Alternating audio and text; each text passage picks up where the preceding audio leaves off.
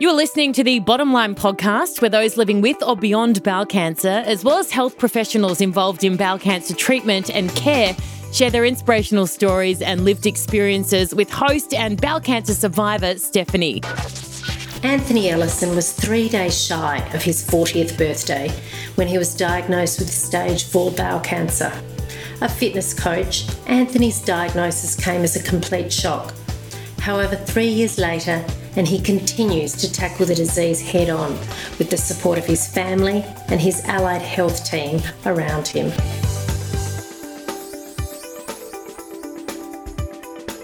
Anthony, welcome, and can you briefly talk us through your initial diagnosis? Sure. Thanks. Uh, thanks for the opportunity. I guess my story. I feel like it's turned into a saga now. I don't know what, what, what point it graduates from a story to a saga, but I'm. I think it's getting there. Look, I, I was I was diagnosed um, back in 2019. I presented to my GP with with some persistent diarrhea, uh, and it was nothing more than that. I, I, as you said, I was you know fit and healthy and working in fitness, and didn't feel like too much was wrong. But other than you know just a, a sudden sort of and persistent change in bowel habits, it was enough for me to go to the GP and and just raise some some questions, which were initially um, I wouldn't say disregarded, but sort of pushed aside to think that it, it's not too sinister.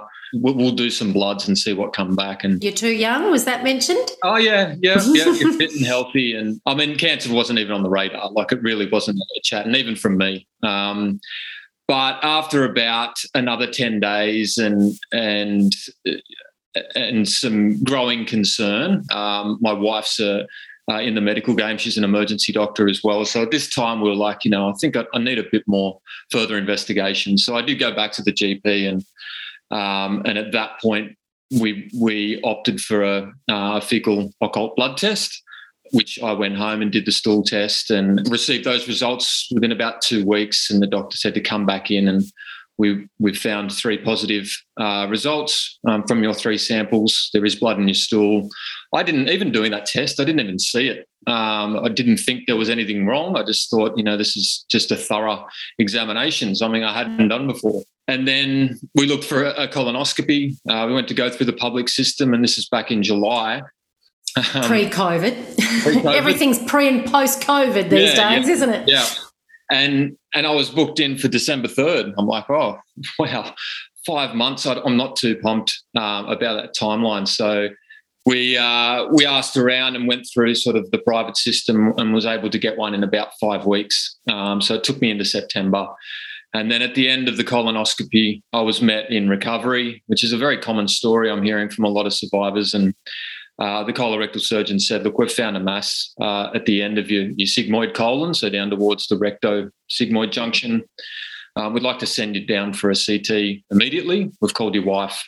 Uh, we just want to have a, a little bit of a deeper look. And I was still a bit foggy at that at that time, probably taking in. Probably wanting to look forward to the sandwich, not to have a yeah a scan. Exactly. so we were just sent back downstairs, and I just waited with my wife and not much was said. It was a bit of silence. And then three days later, we got the call to come in and we sat in, yeah, two days before turning 40 to be told I had stage four uh, bowel cancer that had spread very badly to my liver. I had more than 20 metastases in both sides of my liver. And I was to start palliative chemotherapy very quickly. So hopefully within the next couple of weeks, I had a port inserted in a week's time. And then within, yeah, that two week time frame, early November, in 2019, I started my um, my chemotherapy path, which initially was um, yeah was touted as palliative, and I didn't really understand what palliative chemotherapy was at that time, and I just understood palliative to be preparing for death. In my head, that's what I, I sat there and listened, uh, and I was teaching at the time, um, and got the call uh, to be told that in the middle of an anatomy. Oh, you're kidding. Lecture. We talk often, sorry to interrupt you, Anthony, but I'm a comms professional.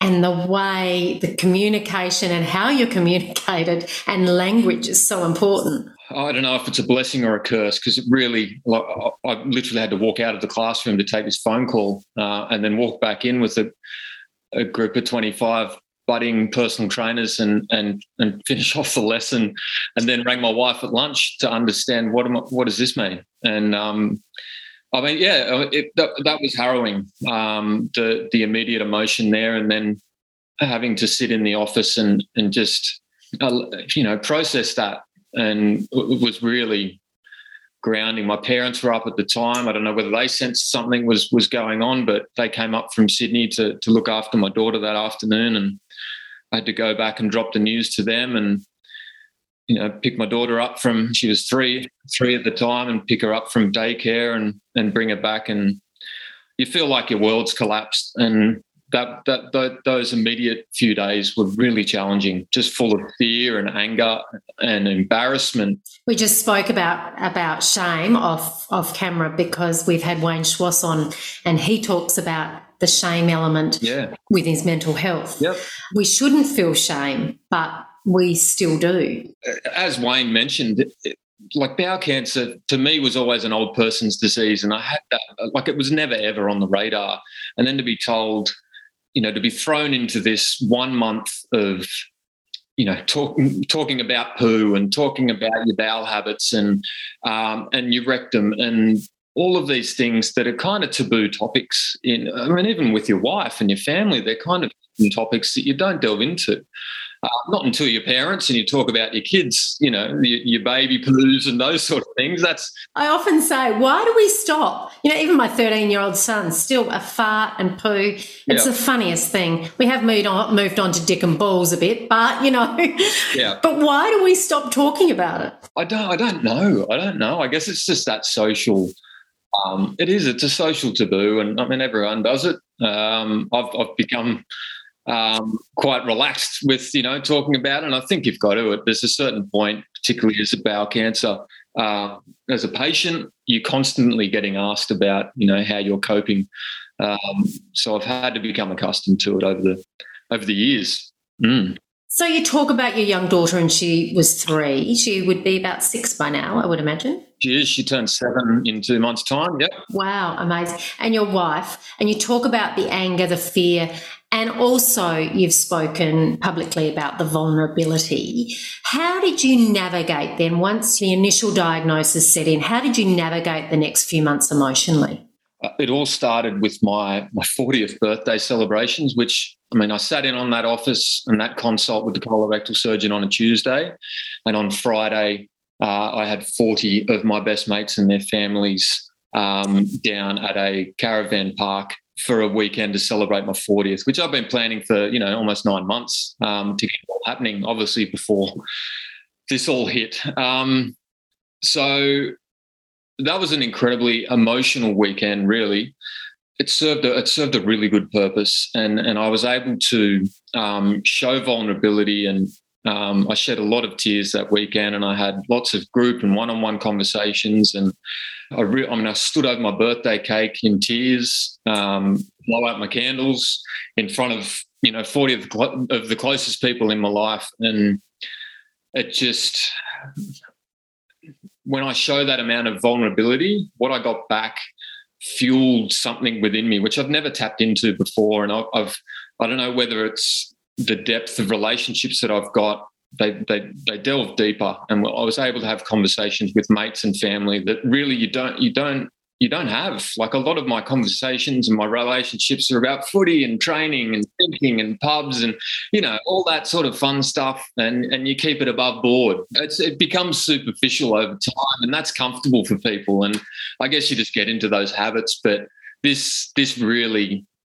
it, it took took me deep and it took my mates deep and some mates had to detract from it. And, and we had conversations saying, you know, but I don't know what to say to you. You know, I don't, any of my problems in my life now uh, pale into insignificance with what you're dealing with. And having those conversations and knowing, right, my mates are struggling with this news, you know, and some went the other way and wanted to, you know, really help and, and go out of their way and check in multiple times um, throughout the week. And, I don't know. I just I just remember driving back from that weekend and thinking, you know, I got so many people in my in my corner and so much love and support. If I can tap into that regularly and feel like I've got a, a support network that's there to, to keep me buoyant in these in these challenging times, I'm just going to empower myself emotionally and I'm going to empower myself with knowledge as best I can and turn up to to chemotherapy day one and give it the best the best shot that I can and and that's how I got out of that initial funk. So those three days were horrible. That's that first meeting, but after that, I'm like, right, find what I can control, and I won't just control it; I'll dominate it. And then everything that's without of my control, I really ca- I can't do much about. So I've just got to keep turning up and, and giving it my best. And that was that was the approach I've taken. I've wavered. I mean, it sounds fantastic when I talk about it, but there's there's been moments where it's been too hard and I've, I've crumbled, but I've had people around me to to help me out.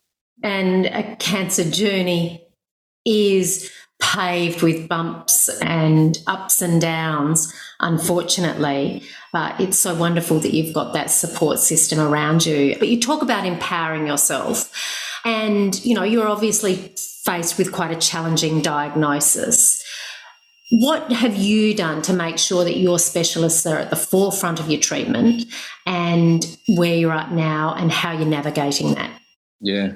So I, in regards to empowerment, I, I looked at it two ways. And as a personal trainer, we talk and we teach a lot about building a, an allied health and net, network around you. And as a PT, you should have physios and GPs that refer in and out and massage therapists.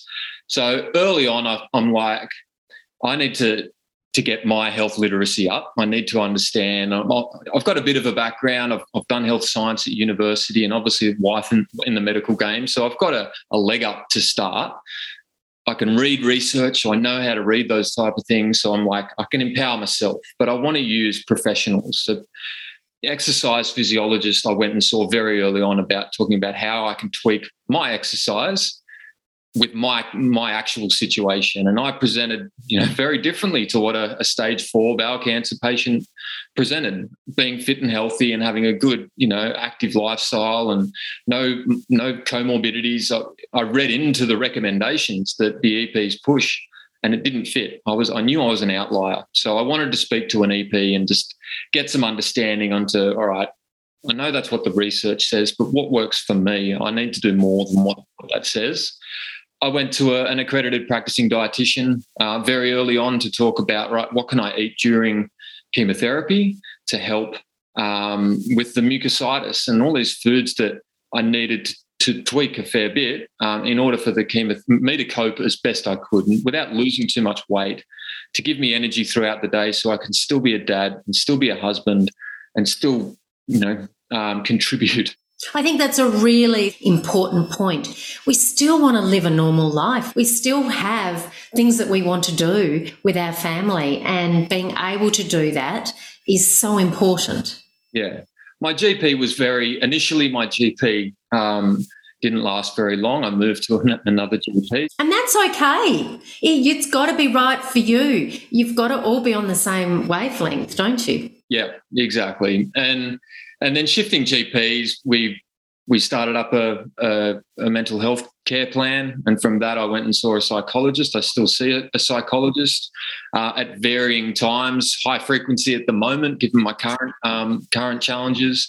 Very high frequency early on, but in those moments of of nil evidence and, and the moments of good, I can pull back on those things. But I just find having a psychologist session, it is 100% dedicated to you. And I feel like I, I can't have those conversations with people that I care about because that's just loading them up. It's a burden. You feel like yeah. you're burdening. I could not agree with you more. Yeah. It was the best thing I ever did was had a, a psychologist. Yeah. I get so much out of those sessions and and it just gives you a couple of things to work on and and you can't hide. I mean, end up. I swear I lose a couple of kilos in tears every time I'm in there, but but it's. I mean, I know I walk out lighter, and I feel like I've got some direction, and I don't feel like I've burdened anyone um, other than my psychologist.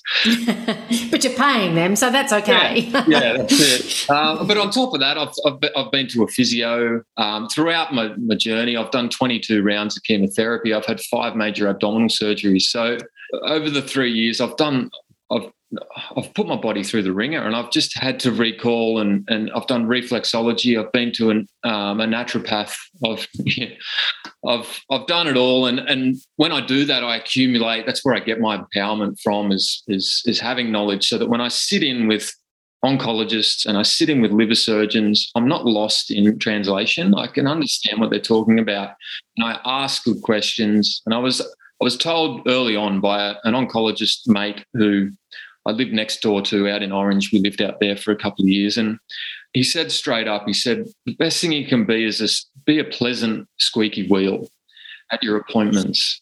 So come empowered, write down all your questions, and just have questions to ask, and just make sure that you deliver them as a you know a, a in a pleasant hmm. A pleasant respectful way. manner. Yeah, yeah. Hmm. Just be a good human hmm. and and ask you know ask good questions, and that's always stuck with me. And I've I've passed that on to many people um, when they've asked me about tips and tricks. Just being that pleasant squeaky wheel in your in your appointments, and I don't know. I think if it makes sense if if your oncologist and your you know your medical team uh, feel comfortable and feel a, a sense of duty um, to you, I feel like they're going to go that little bit extra. And if everyone goes that little bit, one or 2% harder at it, that's when you can make some really big inroads. Absolutely. You're always going to try harder for somebody who you genuinely have a connection with. Yeah. But I think the other really important point that you've touched on is that you can challenge and you can ask questions,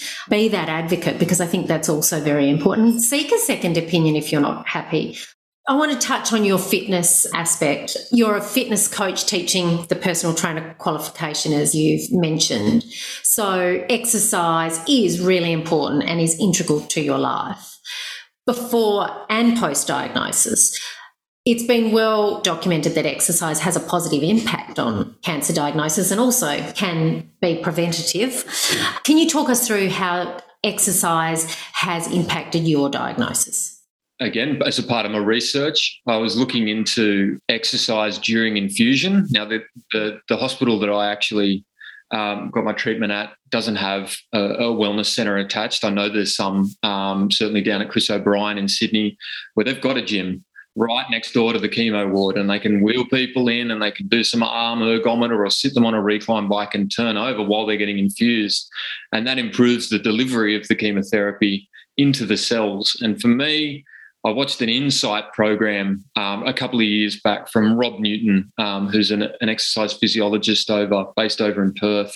Phenomenal human, putting huge amounts of effort and and awareness and research into exercise in the cancer space and he's doing amazing things. And I'm like, I want to bring that to to for my treatment because that's important to me. So for my infusions on Folfoxiri, I, I brought in little floor pedal things that I could just sit at the end of my bed, and every hour I'd get out of bed and pop my feet in and turn my legs over for 10 minutes on every hour, regardless of how I felt. It was a, a no brainer for me. I had to get up.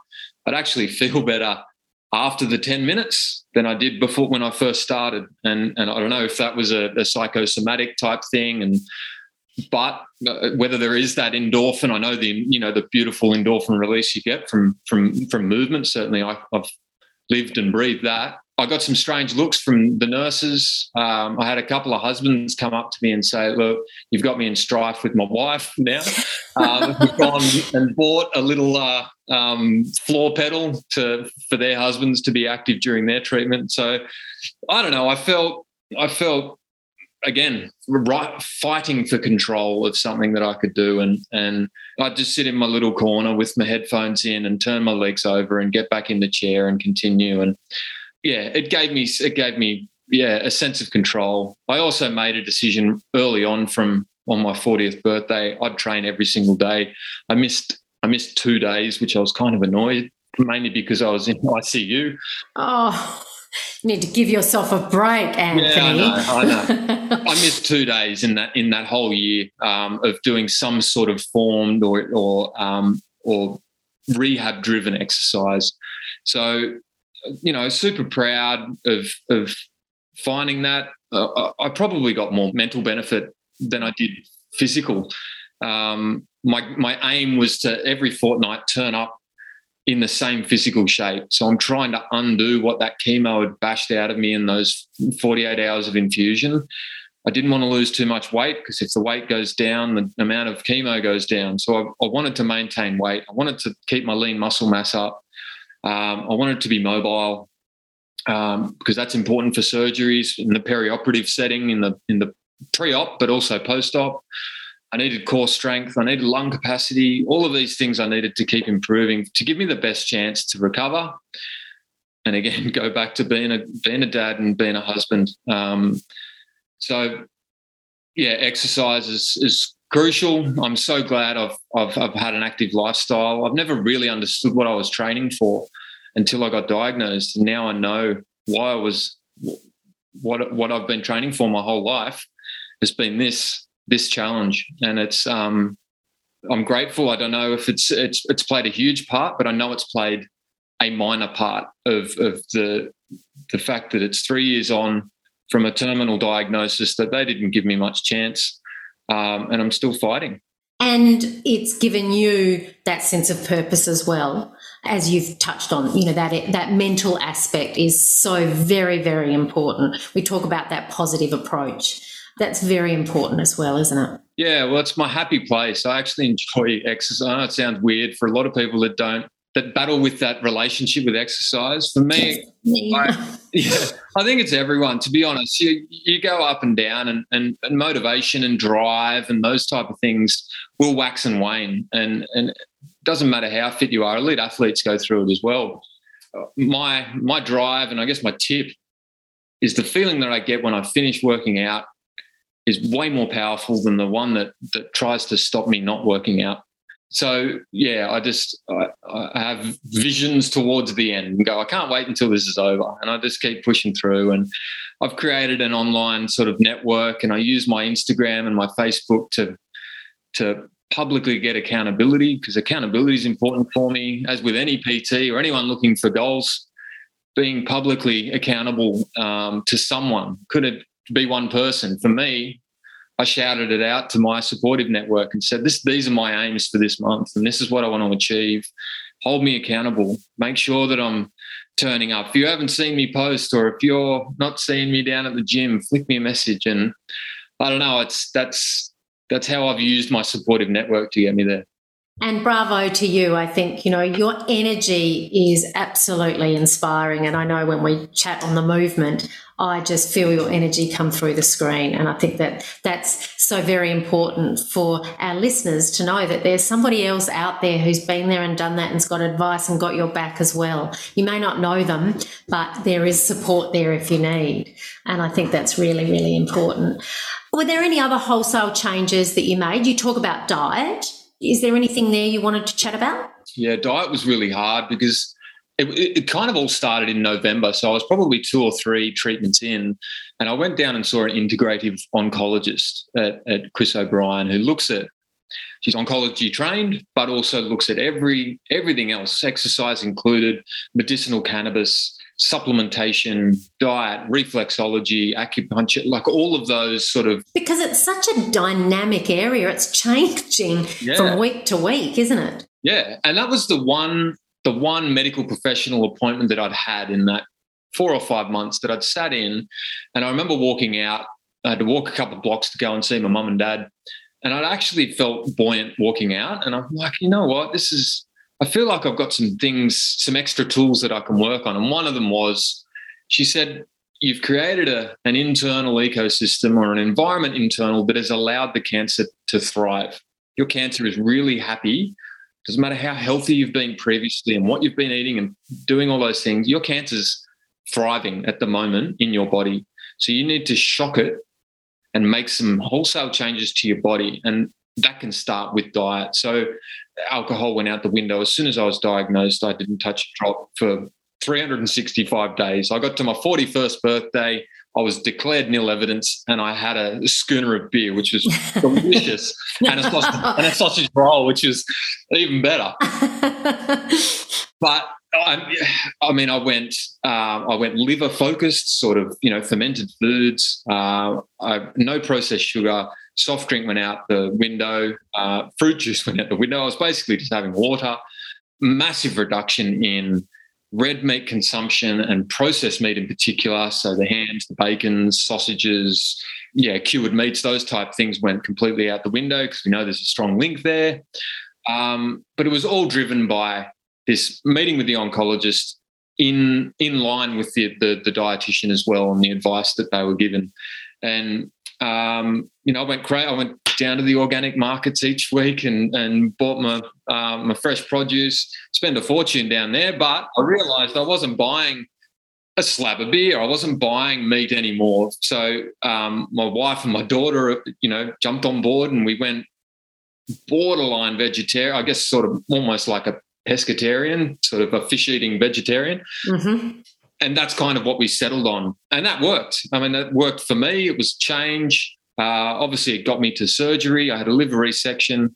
I had a, a six month period there um, where I was nil evidence. And then it came back in the liver. I had another second liver resection. And then I had nine months of, of nil evidence. And then most recently, it's, it's back again but I mean, it's. Uh, I knew it was always going to be a roller coaster, and the diet has changed. Obviously, when you have your bowel, I had 30 centimeters of my bowel removed, and and that that recovery took a while. I had to, you know, change my fiber and understand soluble and insoluble fibers, and what do I need to tweak? What do I need to have more and less of? I used the bowel care nutritionist from Bowel Cancer Australia. Isn't she fabulous, Teresa? Amazing, yeah and just just being able to send an email and just get something back really quickly um, from someone who lives and breathes it. Um, yeah, uh, nutrition's so hard. It's such a. It's hard for bowel cancer patients too, I think, and I'm no expert, but